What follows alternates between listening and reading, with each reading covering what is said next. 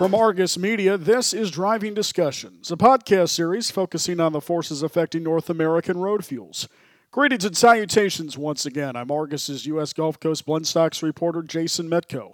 And on this edition, we're catching up with our senior U.S. Atlantic Coast distillate reporter, Craig Ross, addressing the outlook of middle distillates on the coast as we approach the fall and winter seasons.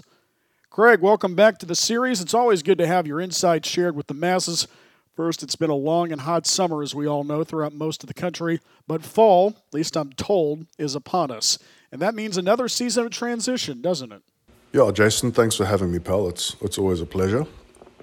Uh, we're entering a, a, a, tricky time of year. Um, that is turnaround season.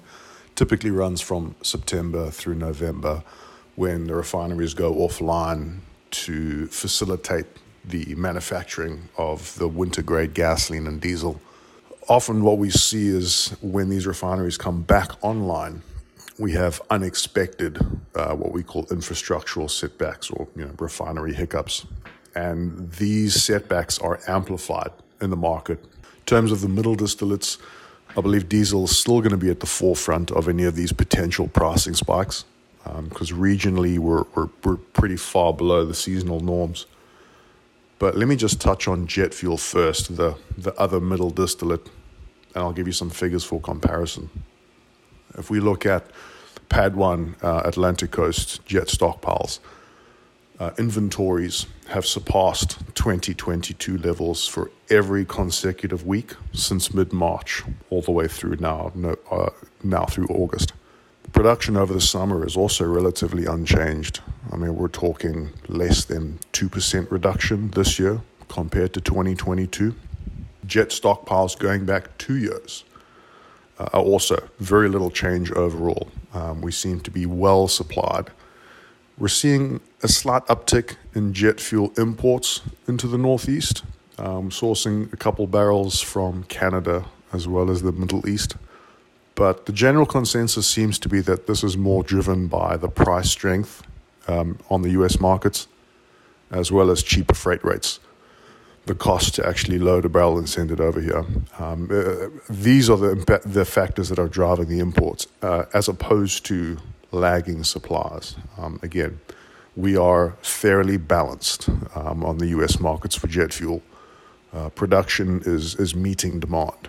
We did see higher air travel this year.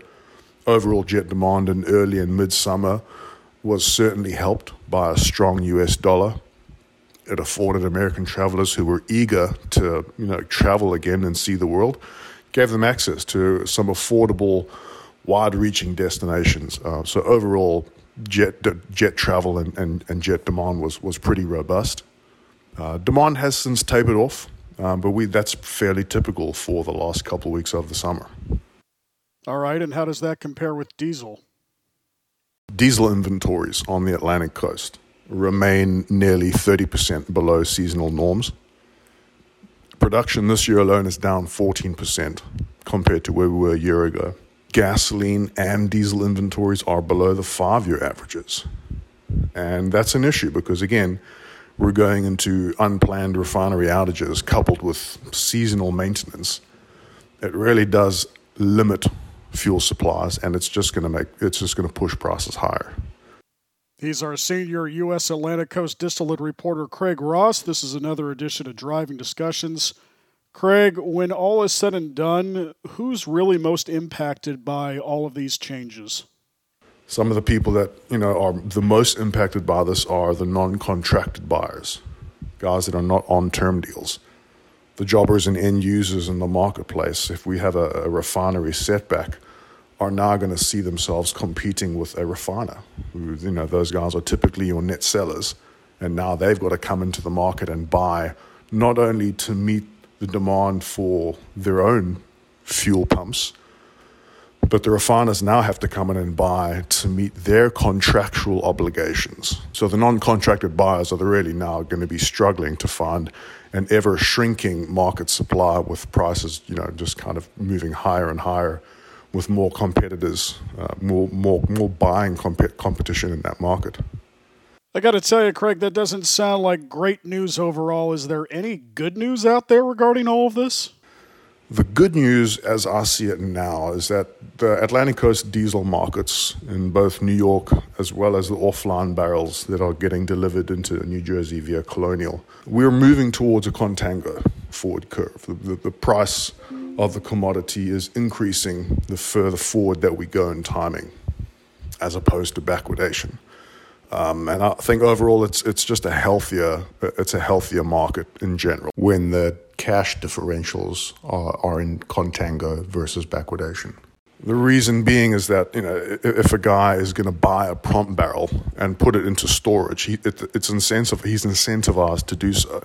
The longer he holds that barrel, the higher the commodity is going to be worth in addition, it's then going to provide us uh, with a buffer against any potential supply disruptions. Colonial markets have seemed to have been in contango for a few weeks now, about 10 to 15 points per cycle. And Buckeye has gone from being backwardated to flat to now. So we're seeing some early signs of, of contango. So there are some encouraging signs out on the horizon. We do still need to be mindful that things can change quite quickly but again, I do think if there are going to be any potential impacts, it's going to be focused on the diesel markets.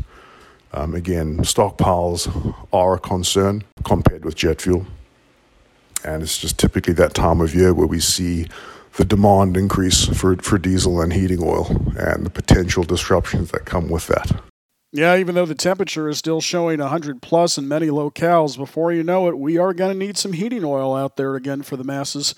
That'll do it for another edition of Driving Discussions, a production of Argus Media, a leading independent provider of energy and commodity pricing information, and a special thanks to our senior U.S. Atlantic Coast distillates reporter, Craig Ross. This friendly reminder to check out the previous chats in our series, and if you'd like more details on Argus's U.S. products coverage, make sure you visit argusmedia.com forward slash U.S. dash products.